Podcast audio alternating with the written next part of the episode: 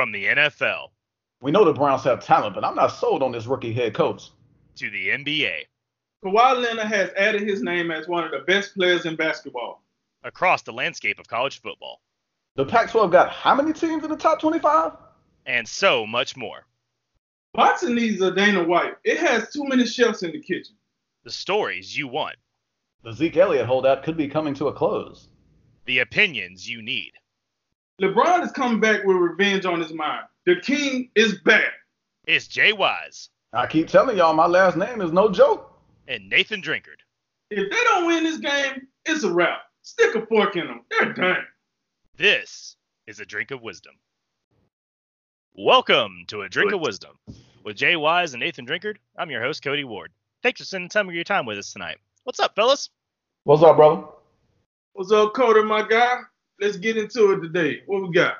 Oh man, I'm so glad you asked. In episode 18, the Lakers are streaking, college basketball season has arrived, and we react to the first college football playoff rankings of 2019. However, we begin in the NFL where all teams have reached their halfway point in the regular season. And on that note, it's time to dish, dish out some uh, midseason awards. So Jay, we'll start with you. Who is your 2019 NFL MVP so far? First of all, I think this season in the NFL, it's not a, it's not a walk away like it was or a runaway like it was last year with the young stud Patrick Mahomes just blowing everybody's socks and shoes off with his outstanding performance last year. And then we got to consider he may have been on his way to another to a second straight MVP award, but suffers got a little banged up this year with an ankle, with a kneecap. So we'll see how he comes back from that. But at this moment in time, I'm going to go with a guy that I think has been overlooked for many, many years now. And I think it's time for us to show him some love. I'm going with Russell Wilson, quarterback of Seattle Seahawks. And I don't think it's I don't think it's a run I don't think it's a runaway. I think at this stage in the game, there's still a lot of football to be played. But at the mid-season, I think he's got a slight edge over some competitors that maybe uh, maybe one of you two guys will get into. But listen, it's it's hard to ignore 22 touchdowns to one interception. That's just that's just beyond impressive. That's that's Aaron, that's Aaron Rodgers type stuff when he's just making all the throws you can imagine while at the same time being able to protect the football. It's incredible when you have that type of touchdown interception ratio. You also take into consideration he's on pace for right around 5,000 yards. He's got the best QBR in football right now, as well as the best quarterback rating. And I just look at some of the pieces around him. I look at the Seahawks defense. This is no longer a Legion of Boom situation. They don't have any of those guys anymore. Really, the only guy that you can look to that was on that Super Bowl defense is, would be Bobby Wagner. He's still in there, anchor in the middle of that defense. But that defense is not all that impressive these days. They're 22nd in points allowed. They're 25th in yards allowed. And then I and then I look at some of the weapons that they've surrounded Russell Wilson with. I think there's some good stuff on that offense. I like some of these guys. I thought Tyler Lockett would have a big year coming in, and uh, he's proven me right. He's having a really nice year. Uh, DK Metcalf, we seen him, we've seen him take some strides recently, and uh, so they got a good they got a good duo out there at the wide receiver position. And then Chris Carson, he's running the football effectively for you. And then the offensive line, I think it's a little bit better than it has been in years past, but I, but by no stretch am I saying these guys are elite. And even those weapons that I just mentioned you, there's nobody out there that you really that really just jumps jumps off the screen at you and say, "Oh, that guy, that guy's a difference maker." So I just I just take all those things in consideration, and that's why I'm going with Russell Wilson at this stage of the game. Look, man, it's about doggone time they put some respect, and that's with a K, on my boy's name. All right. Russell Wilson been out here doing this thing for a real long time. And let me let me put in a retrospect what I mean. First of all, let me say, Jay, I don't want to sit here and agree with you because that makes the, the show a little lackluster. But God doggone, when they put some respect on my boy Russell what's the name, I got to tell the truth. I just got to do what I got to do. And here's the deal. I got it. So what I wanted to bring up was, look, I hear a lot of these quarterbacks complaining because they ain't got offensive lines. Oh, yeah, the offensive line ain't what it used to be, so you know they kind of let them get beat up. Let me tell you something about Russell Wilson, my man down in Seattle with the rain coming.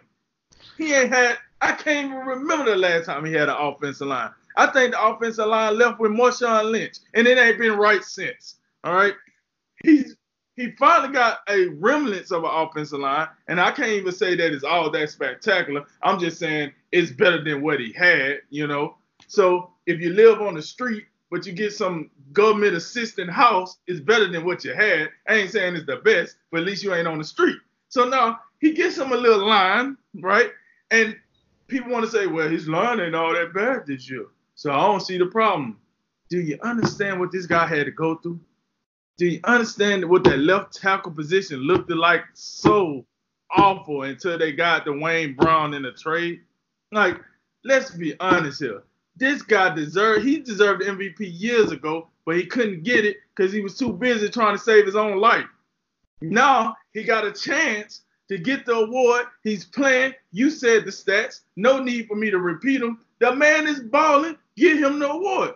That's all I really got to say about that no need of beating a dead horse. What, what, you got, Cody? What you got? I'm gonna go with somebody different, and uh, I, I, will agree. If you had to put a gun to my head, I would probably take Wilson if I had to. But there's another guy I think is really, really close, if not a little better in some aspects. I'm gonna go with Deshaun Watson, the quarterback, of course, for the Houston Texans. Uh, Stat wise, he's right there with Russell Wilson. He's completing a little bit more of his passes at 70% clip, uh, 2% higher, but right there about the same. 2,400 yards, right about where Wilson is. Uh, he's 18 to 5 in the touchdowns interception, not nearly as impressive as 22 to 1, but he's had some issues with his receivers holding on to the ball.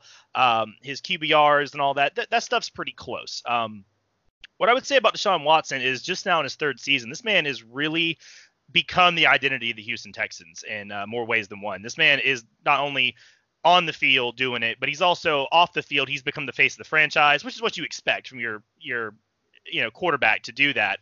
Uh, but I would argue that just now in his third season, he's really kind of ahead of schedule in some of those ways. It's something some, most guys don't ever pick up, and if they do, it's not till later. But uh, Deshaun Watson's getting a little bit more help from his offensive line this year. Uh, he's under pressure a little less, but he still runs for his life a lot. And uh, he is able, just like Wilson is, to make a lot of plays with his legs. Of course, there was the infamous thing last week with the Raiders where uh, he took a cleat to the eye and made sure his eye was still attached and then just casually throws the game winning touchdown like it's no big deal. That man has got that charisma. And I believe, as far as a most valuable player to a team, he to me he might be the guy. Uh, you know, he's had less to work with this year. DeAndre Hopkins isn't having as good of a year you know, uh, guys like Will Fuller, Kenny Stills, and Keke Coutee have all missed time with various injuries. Uh, he's been having to go to some second and third string dudes to get it done. And the last thing I would argue is uh, Texans versus Seahawks as far as organizational standpoint goes. I have to think that the Texans might not be as quite as well run as the Seahawks. You know, the Seahawks have drafted better in recent years. I believe Pete Carroll's a better coach than Bill O'Brien. Uh, Bill O'Brien has not proven he can do a lot with quarterbacks, so I think Wilson or uh, Watson is bucking that trend a little bit in that regard. Um, so I think if you took Watson out of the Texans, it might be a little more impactful than Wilson out of the Seahawks. But again, these guys are really close. Uh, either one of them would deserve it, in, in my opinion. But I think Watson is right there with him. So. Yeah, I mean, I I can't I can't argue with Deshaun Watson whatsoever. If I, it wasn't for my love and passion for Russell Wilson and the fact that I seen him get abused year after year after year and get overlooked for the award. I would say Deshaun Watson, but I just say it's some time. The time has come, people. It has come. Get a man what he deserves. Get him his his slice of the pie. That's all I'm saying. Yeah, I, I no big issue with what Cody just laid out for him. I think if if if Russell Wilson wasn't in the league right now or what, whatever, what have you, I think would, the award would go to Deshaun Watson. I just think touchdown interception ratio is just it, it's just one of those things you look at and it just it, it, practically punches you in the face and says hello I'm here, and it's it's just hard to ignore. And also it's and it's look again it's it's a slight edge Russell Wilson has. This Deshaun Watson keeps going at this rate. If Russell Wilson falls off a little bit, it could be a flip of the coin uh, in my estimation. Uh, I also really like your point about the Seahawks from an organizational standpoint. I think Russell Wilson does have a little bit of an edge there, even though they neglect to give the man an offensive line for years now. Uh, I'm of the opinion that they don't even they don't give too much of a, a rip about the offensive line because they just think that Russell Wilson is going to escape pressure for ye- forever.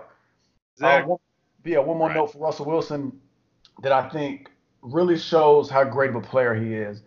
He just got paid. And we see guys from time to time get the check and not and just fall off, not perform to the same level because they got the money now. Russell yeah. Wilson bucking that trend. He's playing even better than he had. He's having his best season yet, in my estimation.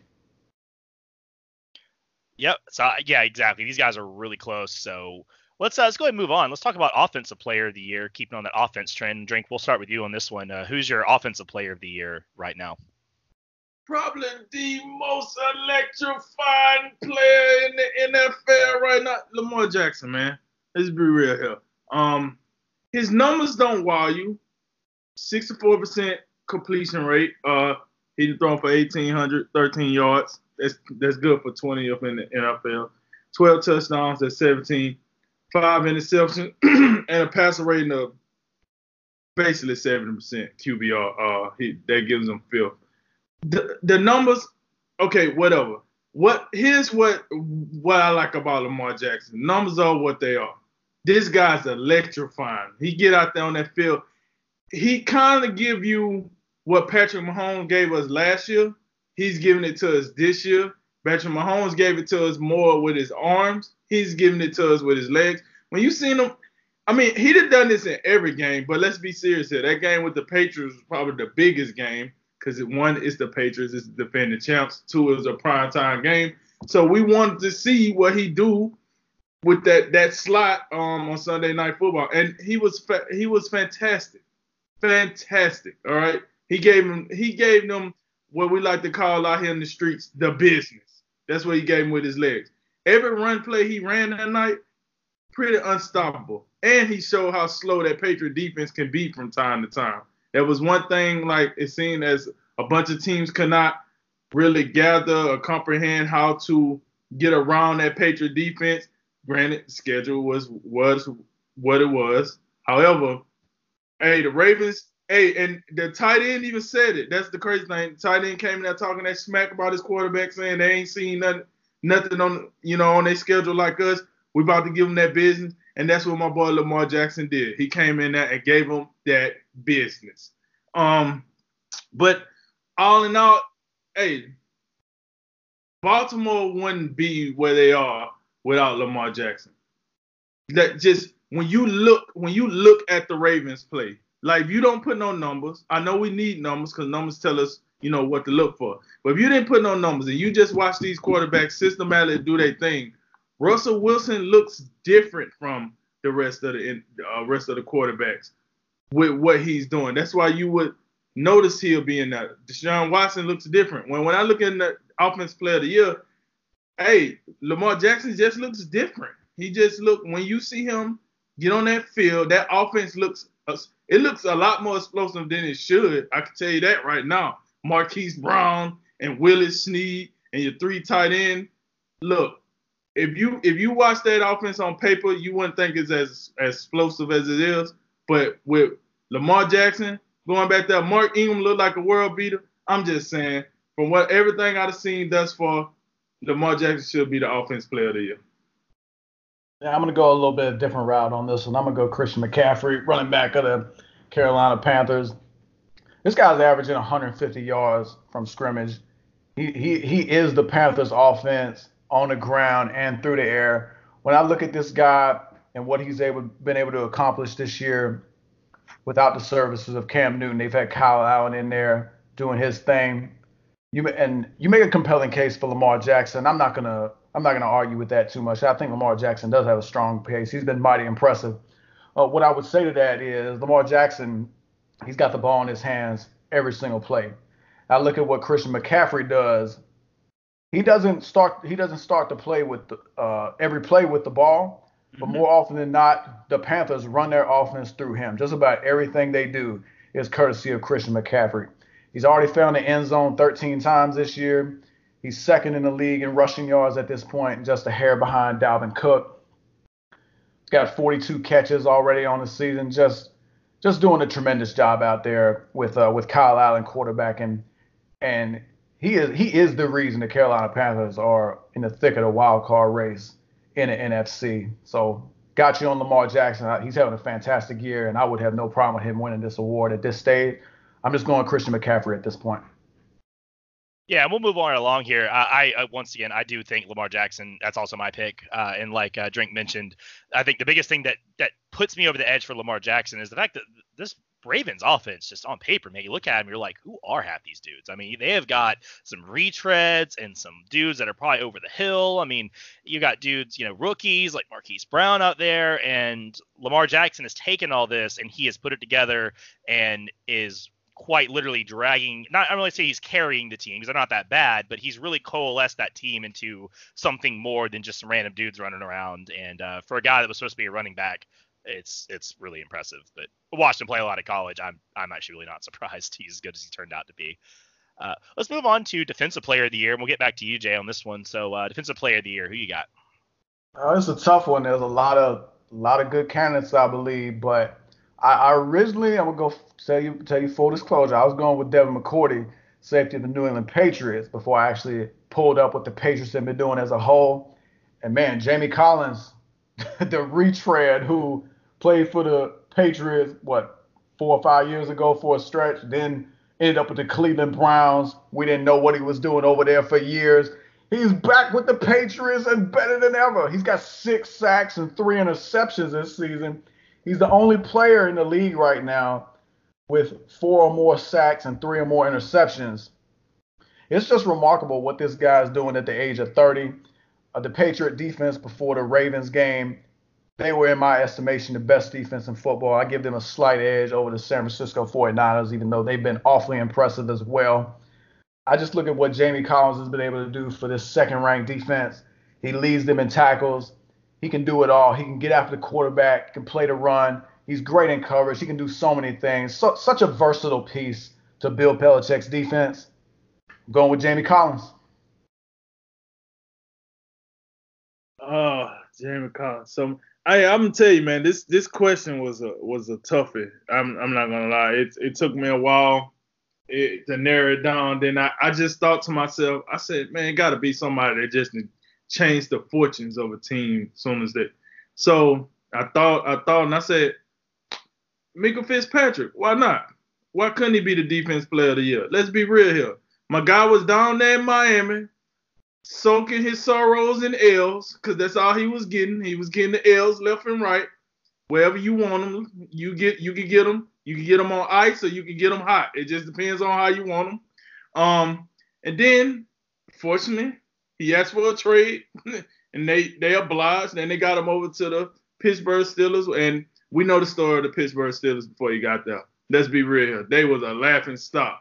I think if the defense was playing as good as it is now, when Big Ben was playing, maybe his old butt don't get hurt because he probably figure out a way to stay on the field. But Ben said, "This is bull crap. I'm out of here. I'm gonna holler at you boys. Hey, go ahead get you some of these young snaps, young rook over there. Come holler at your boy."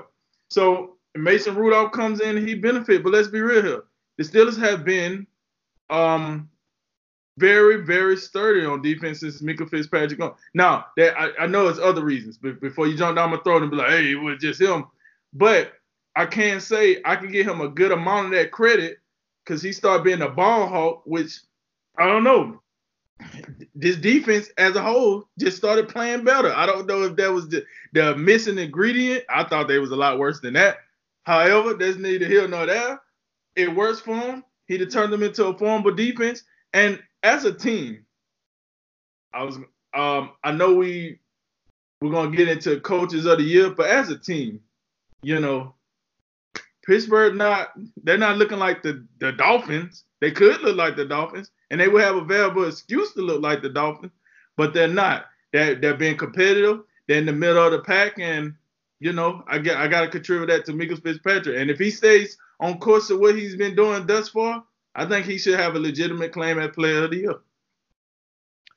Yep, so I'm going to go a little bit outside the box, my defensive player of the year, and I'm going to go with Shaq Barrett, uh, the outside linebacker slash defensive end from Tampa Bay.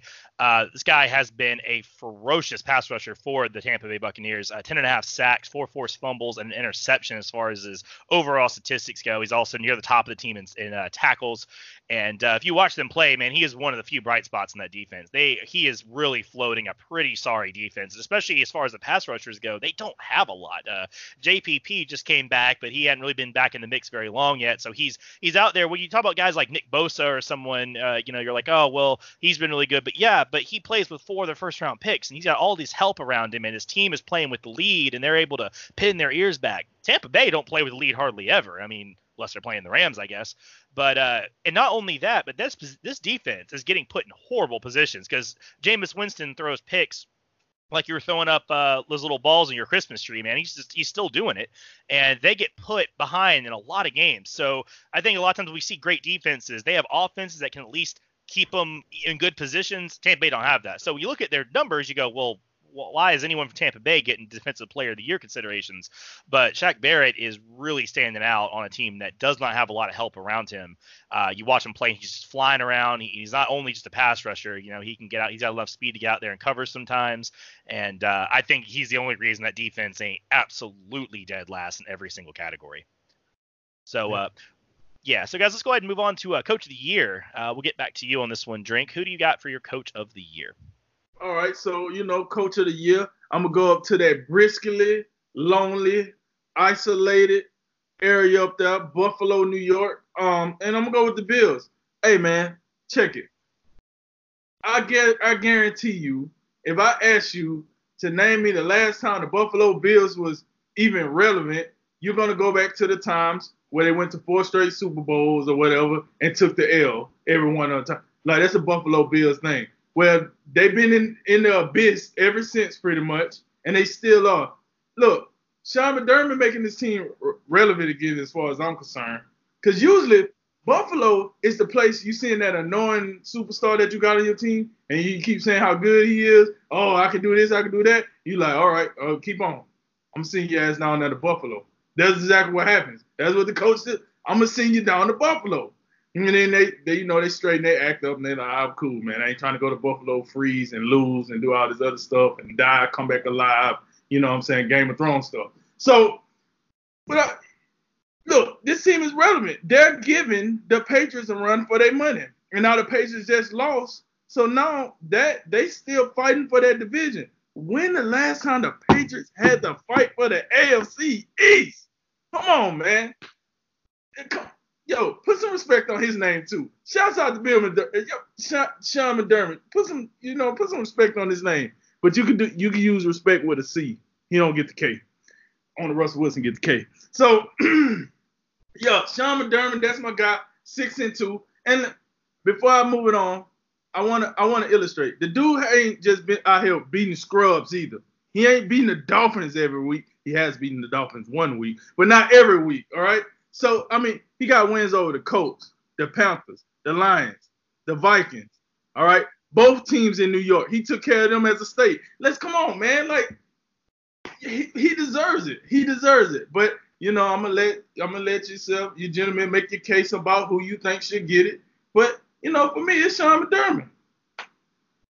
I'm gonna go ahead and get my Sean McDermott point out of the way. I think he's got a. You make a compelling argument. I have no real problem with it. But I'm gonna go ahead and let you know I'm a little bit biased against this man because I am never gonna forget the time where he benched Tyrod Taylor for Nathan Peterman. I just can't get that out of my head. Hey, I can't let it go. Hey, let me so, tell you something. Let me tell you what they tell you. Players mess up sometimes. It happens. All right. and coaches and coaches too, apparently. With uh, hey, look, that's a that's a story for another day. Hopefully, we never gonna have to revisit it.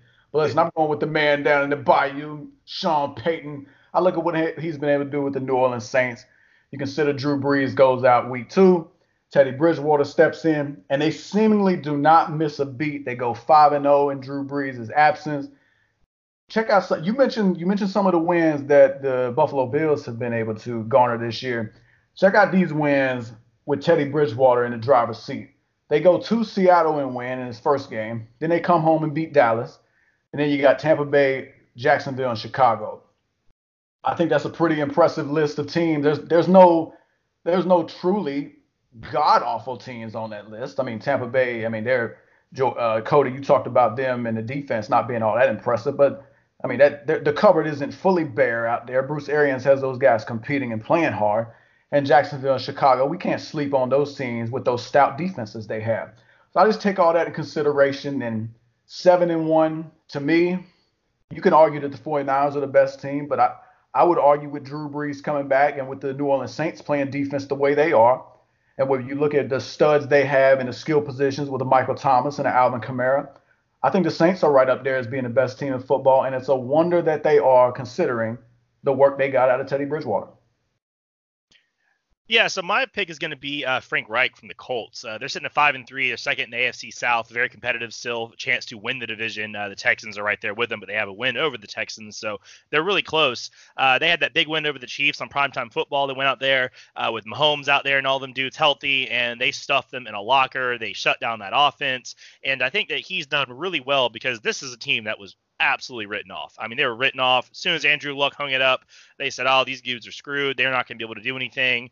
And uh, they had another big win over the Texans. And uh, simply, they were just not supposed to be nearly this good. And he has taken Jacoby Brissett and made him into a very competent quarterback. And he's got a lot of good players on offense and defense, and a lot of young players. You know, the, Col- the Colts have really re- begun this rebuild over the last couple years, and they have been putting a lot of draft picks out there, and they have been turning those guys into really good players. Uh, instead of just you know signing a bunch of veterans and making a run for it. So I think that um, my pick would be Frank Reich, but uh, again, McDermott doing some really good stuff in Buffalo. They're going to easily walk into a wild card spot, and uh, Sean Payton, we know what Sean Payton can do. So um, he definitely uh, has had more challenges this year in years past.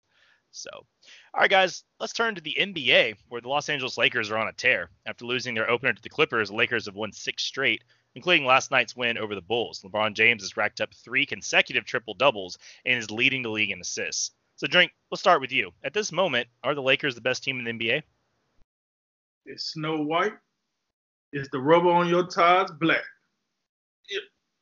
is a stop sign red. Hey, hey, you got a problem over there? Yeah, baby, you know what it is. You know they're the best team. Come on, don't. Hey, I know you. I know it burned you up inside over there, Jay. To hear this good, this hotness that I'm about to drop. But I'm about to drop this on.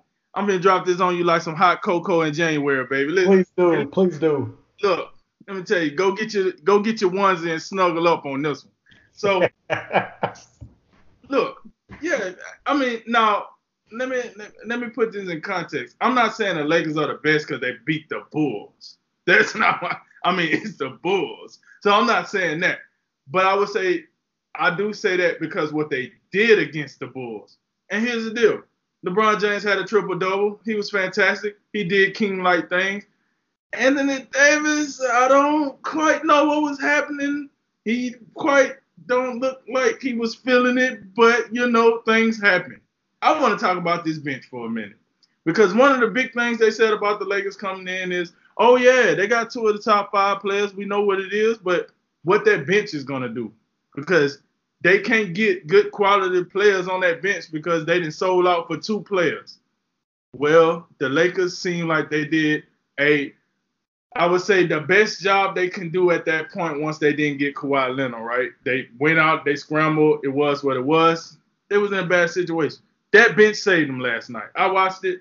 That bench saved them. I thought not this early in, in the season did I think I would look at the Lakers bench and say the bench saved them. Now the Clippers, absolutely, night after night after night. Um, you know, Milwaukee, uh, 76, something like that. Yeah, but I didn't think I was gonna say that the Lakers. I I solely thought if the Lakers won all their games, it'll be because of their two stars and the bench chimed in. But no, they that bench came to life, people. Listen to me. They came to life last night. All right. Kuzma came in. Kuzma had his best game since returning from an injury. He had his 15 points. It wasn't when you look at his numbers, he only shot seven for 16. Got it. One for eight from three point. Got that. Doesn't look pretty.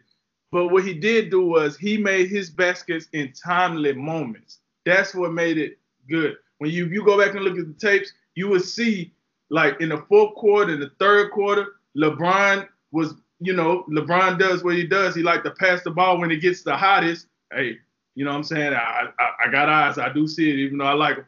He passed the ball to, to Kuzma in them hot moments, and Kuzma was making it happen. Um, Cook Cook had a breakout game last night, 17 points. I know people 17 points. That's breakout. Yes, for Quinn Cook, that's breakout. Everybody ain't LeBron James. Everybody ain't Kyrie Irving. Yes, that's breakout for Quinn Cook. I'm sorry to disappoint you, but he was six for nine. All right, three for four from the three point line. And he, once again, I want to make this. I want to make say this loud and clear. These baskets came at timely moments. That's what I liked about it the most. Was not only was they scoring, but they were scoring when it, they needed the most. When Chicago looked like they was gonna run off with the game in the fourth quarter, these guys came hot up, hot off the bench. I had to look at the jersey twice and make sure it didn't say Clipper instead of Laker, because that's how good they was coming out the bench. It was it was crazy. Um, thus far, with that said, yes, I think they're the best thing smoking in the NBA. I put them up against anybody, right? even the Clippers even the Clippers again. I know what happened in, in the first game, but now the engine's getting warmed up. All right, we getting out of neutral. we we about to start creeping in gears here soon, folks. And you, I hope you ready for takeoff. All right. So, and um, one thing I want to hit on with LeBron, and I'm not gonna hit on the Bulls. Don't even worry about it. I ain't got my, I ain't got no time for the Bulls. Hey, thanks for showing up. Catch you next time. But one I want to hit on on LeBron was LeBron, this last night was his third straight triple double, right? And he's playing phenomenal. But what I don't like about what the Lakers are doing right now, they have to find a way where LeBron and AD both coexist. Because what I've noticed thus far in this season is they have shown that they both can go off on any any given night, but they don't do it together. Every time one go off, when I look at the other stat line, it's like, what did you do? Just stand around, pass out flyers for the next game? What did you do? I mean, just look at Anthony Davis' numbers from last night. Anthony Davis, like, come on, brother. You a top five guy. You're talent. What, what are you doing out here? What are you doing? You over here introducing the visiting team or what? I need you to come play. Come play, man. So, you know, I, I wish they, they need to gel that more. Um, they're two pieces away from being the complete team I would like them to be. But yeah, man, Lakers, you know, holding up the trophy. I'll let your boy. What you got? I don't think I don't think it's as big of as as big of a slam dunk as I, I think you're making it out to be. Yeah, what up? I, I do agree. Listen, I do agree. They're awfully impressive right now. I didn't anticipate they would look this good this early. I thought we'd see a few more growing pains than we have. I will say this: the uh, this win streak, there's there's some questionable teams on. I don't think the strength of competition has been all that strong. When I look at the Charlotte Hornets, when I look at Memphis, when I look at Chicago, even Dallas and San Antonio, I mean, do we really know how good those teams are at this stage? So I, I take that into consideration. But listen, they do look awfully impressive. I'm, I'm impressed with the depth that they seem to have. Uh, you mentioned Quinn Cook, you mentioned Kuzma. I think Kuzma is still working his way back into the form. We haven't seen the best of him yet. The, the best of Kyle Kuzma is yet to come, and he's going to be he's going to be awfully important to these guys in terms of being that third guy that can get his own shot. I think that's really going to be important for them. And again, I, I know we I know we can forget about this guy from time to time, but we still haven't seen Rajon Rondo, and I think he's going to be important to this team too in terms of taking some of the ball handling responsibilities off of the likes of LeBron James and being being another facilitator that they can lean upon to keep LeBron fresh for this 82 game grind plus the postseason. I still think when I look at the Clippers, they don't have Paul George yet, and they beat the Lakers on opening night. I'm not going to forget about that just yet. And then we look in the Eastern Conference, we look at what Philadelphia is doing, we look at what Boston's doing, and what, what Milwaukee's doing. All of these teams are, are quite impressive so far. But the Lakers are right in the conversation for best team. I, am not ready. I, I'm, I need to see a little bit more before I want to anoint them as the best team. But hey, gotta admit they look really impressive. I think I think we gotta put a little bit of respect on Frank Vogel having these guys looking this good. They're and they're doing it on the defensive end as well. You look at some of these statistics. They're fourth in opponents' field goal percentage. They're fourth in opponents' points per game, tied for fourth in both of those categories. they're leading the league in blocks and they're fifth in steals. So one of the questions I had coming in was, you know, we, with LeBron James and Anthony Davis, we we feel like they're going to get a lot of points from those guys, and we feel like LeBron's going to be able to create so many open opportunities for the likes of a Danny Green and Avery Bradley, and even a Quinn Cook, who was tremendous last night for these guys. But we just I, I just looked at them and said, will they be able to do it on defense? And they're doing it so far. So got to give them credit for that. Again, I think I'm not ready. I'm not going definitive Lakers as best team, but they're right there in the conversation at this juncture. Yeah, they definitely look really good so far, guys. Um, I think another thing that you kind of mentioned too was LeBron James uh, averaging less minutes than he has during his career, a couple minutes less on average, and uh, on any given night he's only getting about a little more than 30 minutes a game, which that's going to be important as managing. I know we're big into load management this season, but um, LeBron don't really need that. He don't need entire games off, I don't think, but he is able to take a little more of a break since he's not the only dude now. He's got Anthony Davis to kind of pick up some of that slack for him. Uh, that th- that three game triple double stretch uh, was the first time since 1987, I believe, that's happened uh, when Magic Johnson did it for the Lakers. So on a three game road trip, that's pretty impressive as well. And uh, a shout out to um, Dwight Howard. Dwight Howard reclamation project is uh, that's come that's turned really well. Uh, I don't think anyone expected the level of play Howard's getting uh, out of them, and then if they get some good play out of Rondo and he's back in the lineup and works back in, man, they could be really good. I think it's safe to say that um, the NBA championship is probably going through Los Angeles uh, one way or the other. Oh, I, de- I, definitely agree with that, and I, I, know you see me over here with the eye roll for the likes of Dwight Howard. But I will say this about Dwight Howard in conjunction with JaVale McGee and Anthony Davis, and to a lesser extent, LeBron James. They got some rim protectors back there, boy. I mean, you talk about getting to the lane and uh, going up there with the tree trunks. It, it's tough. It's tough in the paint right now against these guys. You gotta, you might want to go out there and hit some perimeter shots. But then you consider what they got out there with the likes of Avery Bradley and Danny Green. This is an impressive defensive team right now.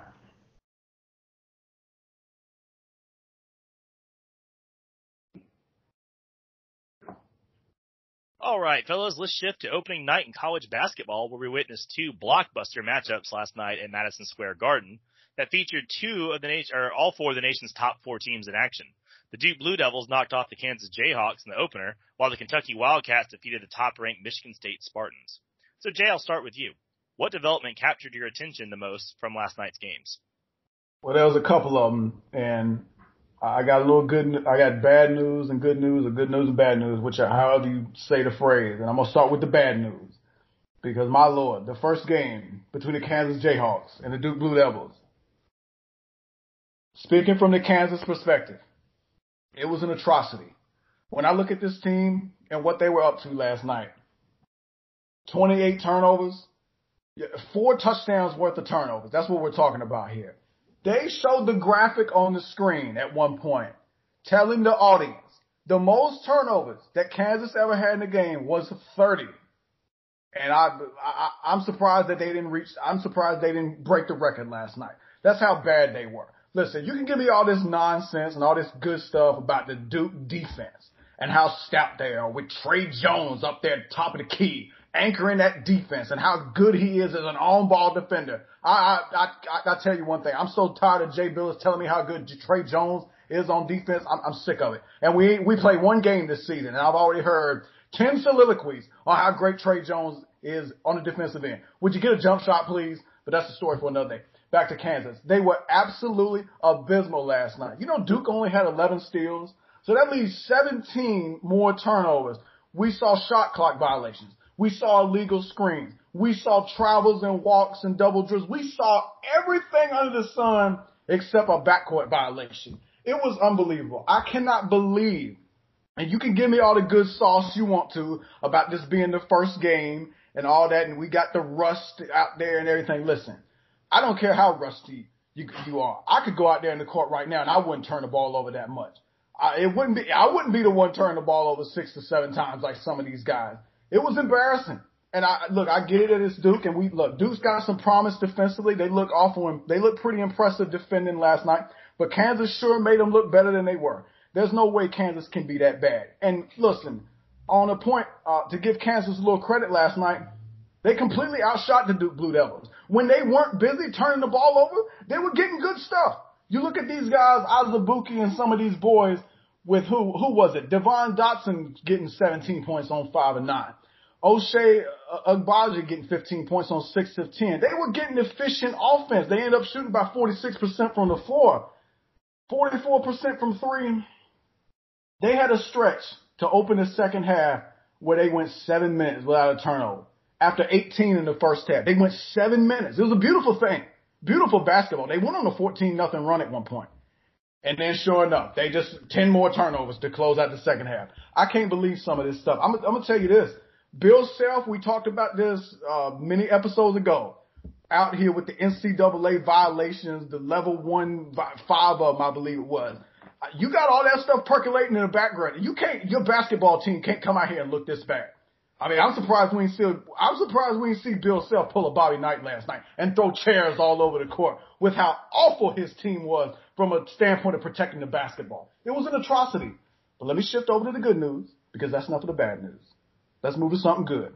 Because what I was looking for last night, I was looking for one. I was looking for one guy similar to what Zion Williamson did for us last year. And, and, and don't get me wrong, we, I didn't see nothing on that level. There was not that much of a wow factor. But this kid, uh, Tyrese Maxey for the Kentucky Wildcats, coming off the bench in 32 minutes of action, dropping 26 points on the heads of the Michigan State Spartans. It was something special, man. What he was able to do, getting 15 up in the second half. He was 7 for 12 from the floor, hit three three pointers, including a big step back three just left at the top of the circle with a minute left that put the Wildcats up five points. After Cassius Winston had cut the lead to two points with a three point play of his own, he was nine for 10 from the free throw line. You know, this guy just turned 19 a couple days ago or something, something like that. They talked to him after the game. He was very impressive in the interview with Holly Rowe. I like this guy. This, I was looking for, again, I was looking for a guy last night that had a wow factor to me because I'm gonna t- I didn't see any wow factor in that Kansas that Kansas Duke game. We talked about some of the guys for Duke.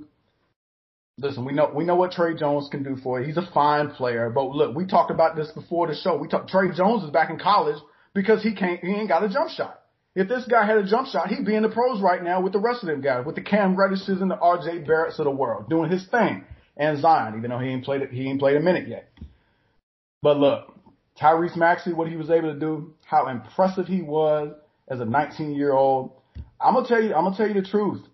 He's six foot three, almost 200 pounds. He's he's a little bit bigger than De'Aaron Fox, but when I look at when I look at those two guys, he reminded me of De'Aaron Fox last night. He got some great explosion to him. I think his jump shot's a little bit better than Fox's was at, at the stage he was at with Kentucky. But man, what what a performance last night, and what a player to watch moving forward. He he ain't coming off the bench no more. Ain't no way he comes off the bench for John Calipari moving forward. turnovers, turnovers, got your turnovers. I got apple, I got lemon, I got blueberry, I got peach.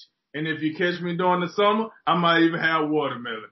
That's what I thought about the first game. It was just turnovers after turnovers after turnovers, and they had them for sale. If the fans wanted them, God dog it, they was giving it to them. Um, similar to what Jay said, right? what I look for in college basketball, because college basketball lacks this, is personality, star quality. Because the coaches control everything. The coaches make everything bland and it's usually a system and Coach K, you know, whatever. I was looking for some somebody, and just like Jay said, okay, I know I wasn't going to get Zion Williamson.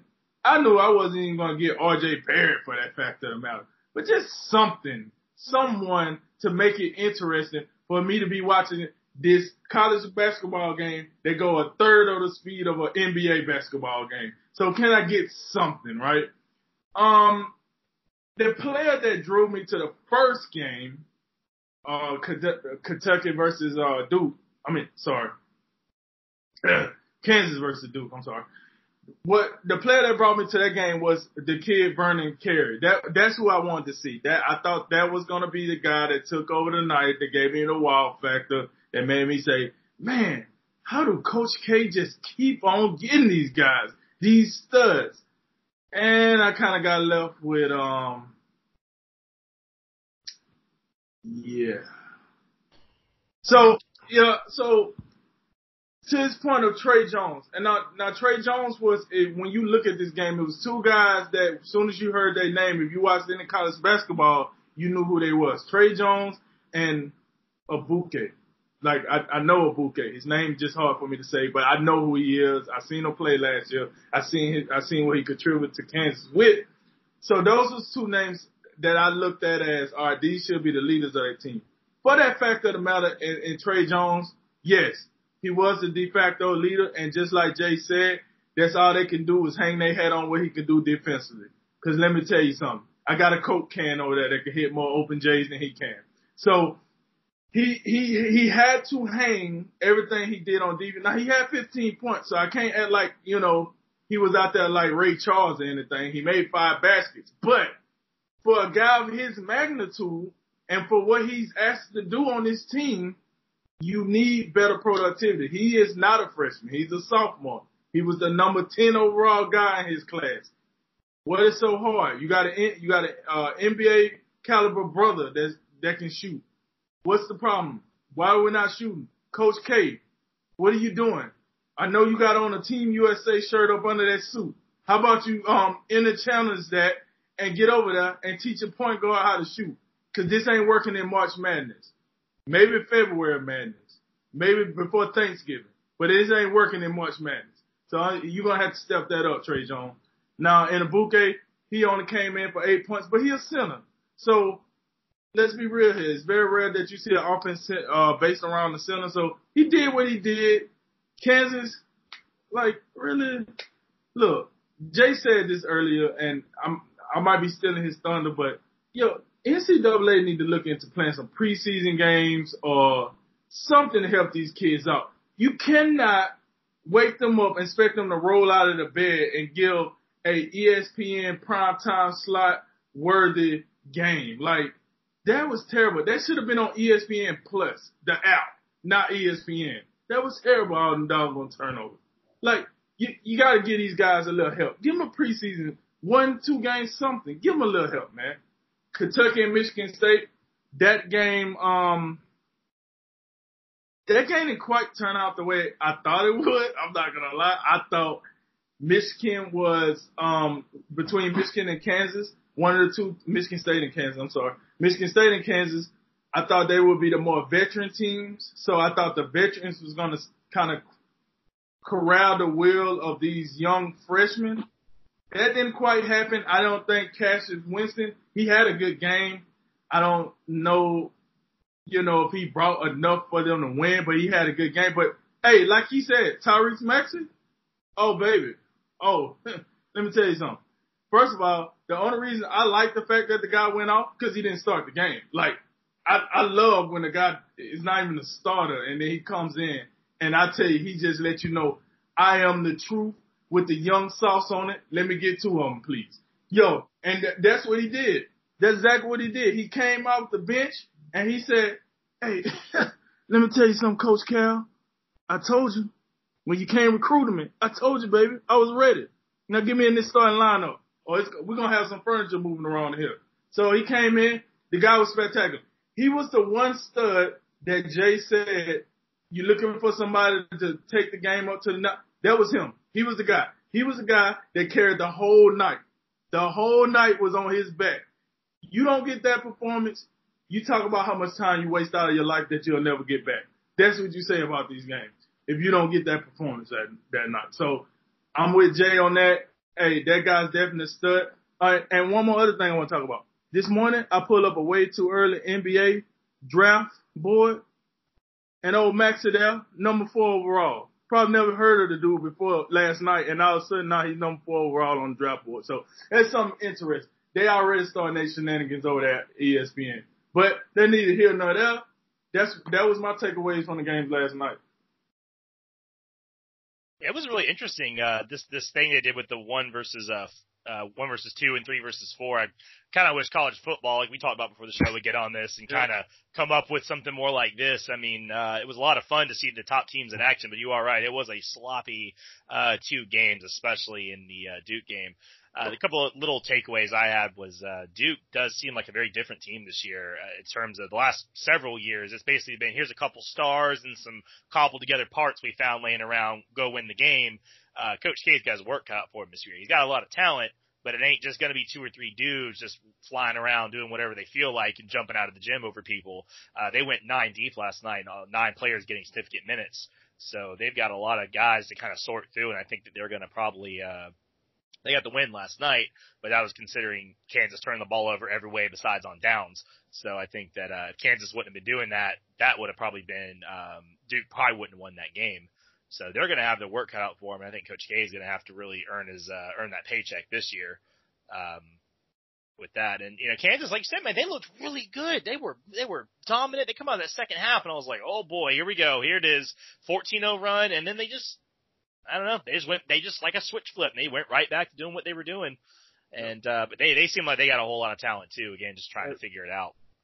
And, uh, yeah, like I said with Maxey, man, just they were uh they were that guy in the second half. He was not only you know on on the court performance and the numbers were great, but he was fearless. I mean, that man was fearless. He was launching them wherever he wanted, and they uh you know, he looked he looked calm, he looked in control, and for for you know, a guy his age and his stature and this early on to go into Madison Square Garden and just come out there against number one team and control it and bury the big uh what why not being the game winner or the game sealer for him. That's going to be fun because this is a year where there's not a lot of superstars. You know, you got a lot of lot of teams that are real good, but there's not not too many dudes are jumping out at you. I think he could be one to watch going down the road.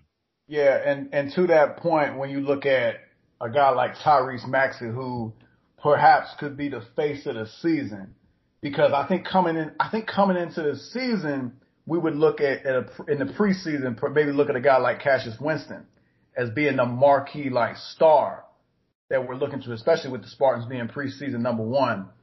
But we, I look at Cassius Winston, this is no knock on Cassius Winston. I think he's a great player, but he doesn't really he doesn't really have that wow factor for me that I was mentioning in terms of what Tyler Max, uh, Tyrese Maxey showed me last night. Winston, Winston doesn't wow you with athleticism. He just runs the team effectively. He, I think he's got that clutch factor. He can create, he can create for his teammates. He can get his own shot. There's just nothing really when you look at him. It's almost like to a lesser degree, he's almost, he's got a lot of fundamental, uh, fundamental in him perhaps like a guy like Tim Duncan, different positional skill set. But they just they quiet guys. They just go out there and do their job. They play well, but you just look at him throughout the game, and it, it, there's just nothing that you're that just. I, I never looked at Tim Duncan as a guy as must see TV, even as great as he was. And I kind of feel the same way with Cassius Winston, even though he's a great player. But Tyrese Maxey, when I look at him last night and what he was able to do, oh, you best believe I'm gonna be watching a lot of Kentucky games this year because this guy's something special. And I want to see how he's going to progress throughout the season.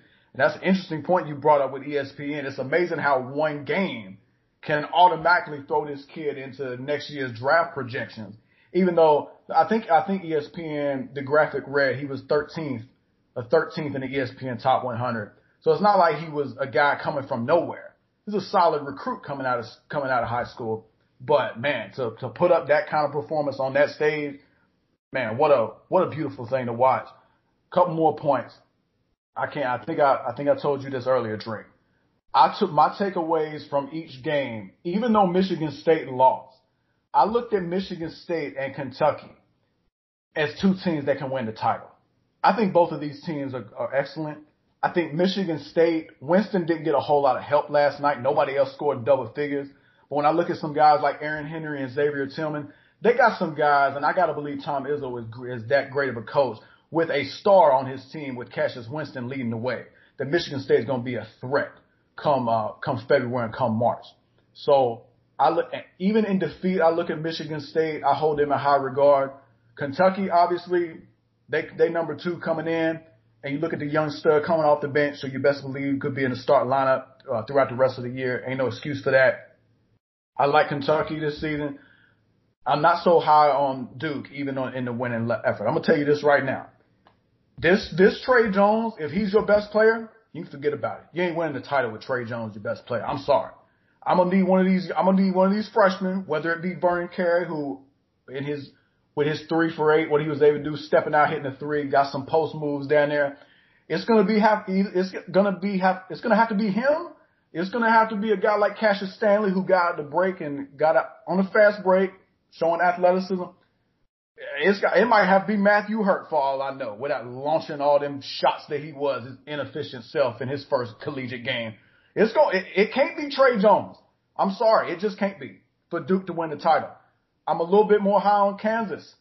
They got some. They got veterans on that team, like you mentioned. Azubuike, I gotta believe he's gonna get. They're gonna get him to make it a point to get the ball to him more instead of throwing it out of bounds repeatedly as they were last night. I think they get it together as they move forward. They, and quite honestly, they have to because this ain't no way you can't you cannot be that bad. It, just if they protected the ball with any degree of regularity, they win that game. They they turn the ball over 28 times and lose by two points. Incredible. Oh boy, it's time for what y'all have all been waiting for. The initial college football playoff rankings were released last night. The top four were Ohio State, LSU, and Alabama, with Penn State coming in at number four. The defending champion Clemson Tigers were pushed down to five, with Georgia coming in at six. The Pac-12 brings up seventh and eighth with Oregon and Utah respectively, and Utah or Oklahoma and Florida are going to round out your top ten. This leaves three Power Five conferences on the outside looking in right now. So we'll start with you, Drink. Did the committee get it right? Yeah, man, absolutely. Um, I think for the most part, committee got it right. Everybody's gonna have their gripes. We all got fan bases, whatever, whatever. The, the only legitimate gripe I would say if I was the committee that I would probably look at is the four and five. Um, you can go either way with it. A lot of people thought Clemson would, would be there. Instead, it's Penn State. But let's be real here. If you go, if you look at the stats, you look at the resumes, Penn State earned the right to be there for this poll. It's you gotta understand it's a week to week thing. This is um what they call a forever living document until like sometime in December, right before bowl season. Then that's the one that really matters. So everybody got to pump their brakes. Okay, yes, they're not in the playoffs in the first week. Whoop they do. Guess what? They still got like five games they got to play. We, they will be fine. Let's not lose any sleep over it. But here's the deal. When, what the committee did do and what we did get is we got an answer, right? Our answer was, our question was, how would the committee look at the teams? Will we go a, will we go for the eye test, which team looks the best? Or will we go B, will we go with the resume? This team played this team, this was the result, so on and so forth. Well, the committee spoke loud and clear. They went with the eye test for the most part. Now, is it consistent throughout the whole ranking? It's not. But let's be honest here. Do we care that it's consistent between 15 and 17? No. We're talking about one through four. That's what we're here for. We'll talk about five and six as well, but one through four is what we're here for. So I don't give a crap what they did with rankings 21 through 24. it, it is what it is. 21 through 25 down there. Young Navy and SMU. Good luck. I don't really care if you got screwed over. Now, with that said, in this initial rankings, like I said, we got two Big Ten, we got two SEC. That's not gonna live forever, folks. Calm down. These teams gotta play each other. I mean, you get a barn burner this weekend. That's all you need to be worried about. You're getting number two LSU versus Alabama. But I ain't gonna jump into that. that I ain't gonna jump into that too much. That's something we're gonna talk about on Friday. But here's the deal. What I did want to talk about is this. So, one of the running themes since the college football playoffs been started is is the third spot. Since the inaugural um, conception of the playoffs, for some reason, that number three spot is what they call a curse spot. No team that started in the initial rankings at number three has made it to the playoffs. That team has eventually found its way outside of the top four. Don't ask me why. I don't have the rhyme. I don't have the rhythm, but that's just something to look at. Can Alabama break, break that trend this year? And basically they can. They only need to win two games to actually break that trend. Let's see if they can. we'll we'll see. Um, but no, that fourth and five, you could talk about that a little bit. Georgia at six, whatever. Um, I don't really got a problem with that right now. Um, the, I think the Pac-12 teams, when you talk about Oregon and Utah at six, uh, seven and eight, they're ranked appropriately. Oklahoma, all right. So they ruffle a little feathers that they're down there, but you know it is what it is. You lost to that Kansas State team. Now I think it's a bad loss. Evidently, the committee though says, "Hey, drink, we agree with you, but that team is so good, they're also in the rankings. So we got them over here at 16. So if that is the case, I got to know, was it a bad loss or not? Is it that you had them favored by so many points and end up losing the game? Or you gotta help me out, committee, because you can't, this team can't go from unranked to 16, but then you try to tell me that was a bad loss for Oklahoma. That could be a center of a conversation. But with all that said, I do not have a problem with the rankings as of now. I think they're according to they're they're according to what we've seen thus far. And let's be honest here, if these rankings was right, they wouldn't give us nothing to talk about. So now we got something to talk about. Yeah, I don't see anything overly egregious in the top ten. I think for the most part, committee did a good job with these rankings. I do like Ohio State number one, and the point the point you make in terms of eye test versus resume is a good one because I think LSU does have a bit of an edge in terms of resume when you look at what they did beating Texas, the top 10 team at the time, even though we understand they've fallen off a bit. They got impressive wins over the likes of, they beat Florida and I'm, I'm skipping out on the other, the other team. Texas and Auburn. Auburn. Auburn, right. Yep. Florida and Auburn. So they've got some impressive wins on their resume. The, th- the thing I think gives Ohio State the edge over LSU and Alabama is we look at all three of these teams and we recognize how dynamic and explosive they can be offensively. What we got to pay attention to, and the reason I think Ohio State is ranked number one at this at this juncture, is Ohio State is by and large the best team in college football in terms of what they can do offensively and defensively, and that's the thing that I think is holding LSU and Alabama back. And it, it's it's interesting because typically LSU and Alabama they hang their hats on on the defensive end, and it's not so much this year. But I think that's the reason Ohio State's ranked number one. I like I, I would have Alabama second, LSU third, but I, I don't think it's. I think LSU. I think they're deserving of the number two spot. Four and five, I, I think there is a slight issue there, even though it will be resolved once LSU and Bama beat up on each other, and then with Penn State and Ohio State, they're going to meet down the road.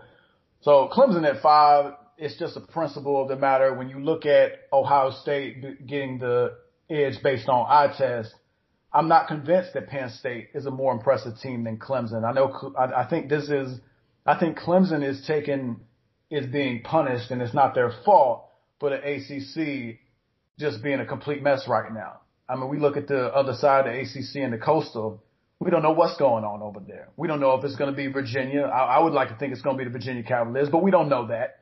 They flop around, lose to Miami one weekend, then come back and just smoke check Duke. We don't know what's going on in the ACC Coastal. So we'll see what happens over there. Clemson, though, I look at what they've been able to do in recent weeks, in the past three games. I'm not including Wofford. As far as I'm concerned, Clemson had a bye week, just like the rest of the top five did last weekend. But Clemson, some of their, their conference wins recently, they beat up on Florida State, Louisville. There's one more team in the mix that I'm that I'm forgetting at this moment in time. But look, my point is Boston College. Okay. What my point is, they've looked awfully impressive the, since they uh since their close call against North Carolina. I think that's another reason that the committee is holding them down a little bit lower than I think they should be. But Clemson's looked very impressive lately. They didn't look all that great, especially offensively early on in the season, particularly against Texas A&M and North Carolina. But they've looked they looked dominant the past several weeks, and my eye test in the past for the past month or so tells me that Clemson is the second best team behind Ohio State just by the eye test. I'm not saying resume because I don't think they're deserving. I don't think they deserve to be up there above LSU and Alabama. But I, I, I do question them being below Penn State. But again, it'll all work itself out depending on how Penn State, Ohio State, and LSU and Alabama play each other. Clemson, they take care of business. They're going to be in the top four, no questions asked. You mentioned you mentioned Oregon, you mentioned Utah and Oklahoma and Georgia. You, we look at those uh, we look at those one loss teams, and they're giving Georgia the edge. I like that, even though the loss to South Carolina it wasn't a good one. Although we do have to take into consideration that when you lose a game based on a missed kick, we got to think maybe the committee had some took took a little bit of that in consideration. They do have good wins against Notre Dame, and then they just beat Florida this weekend. They look very impressive despite the close score. I look at a team like Oklahoma. I would I would take them over Oregon and Utah, and it's because based on what I see with my eyes. I think when you I think if you line Oklahoma, and Oregon, or Oklahoma, Utah, I think I take Oklahoma in that game. I would take Jalen Hurts and Lincoln Riley over Justin Herbert and Cristobal and whoever Utah's got with Whittingham, whatever that whoever that quarterback is. I would take Oklahoma. I would, but I don't have a huge gripe because, especially with Oregon, I think Oregon's they're well they're well deserved to be above above Oklahoma because their one loss was in Week One against Auburn, who who what they're 11th in these rankings right now. They're the best or the second best two loss team in these rankings. And Oregon's they're, they're well deserved to be in these rankings. I think at this point they're the best team in the Pac-12. Utah, Utah's Utah's been impressive outside of their loss to uh, Southern California. So it's not like these teams aren't aren't deserving of being in the top ten. It's, it, I'm splitting hairs a little bit to some degree. I just like Oklahoma a little bit more than the committee was. There's nothing wrong with that. The biggest gripe I do have is we have two undefeated teams outside the top 10 in the Big 12 and the Big 10 respectively. I look at Minnesota being at 17th. I look at Baylor being at 12th. You can't tell me you can the committee there is no explanation that Rob Mullens and his default beginning to every question from Rece Davis. Well, we got two outstanding teams here and we look at them. You can't tell me that Baylor is five spots better than Minnesota. All you have to do is look at the non-conference schedule for both of those teams. And you talk about cupcakes. You know Baylor played Rice. You know Rice ain't won a game all year. They 0-9 in whatever conference they are. 0-9. You got bags of rice in my closet right now that have just as many wins as the Rice Owls, but yet Baylor's number 12 and Minnesota's 17.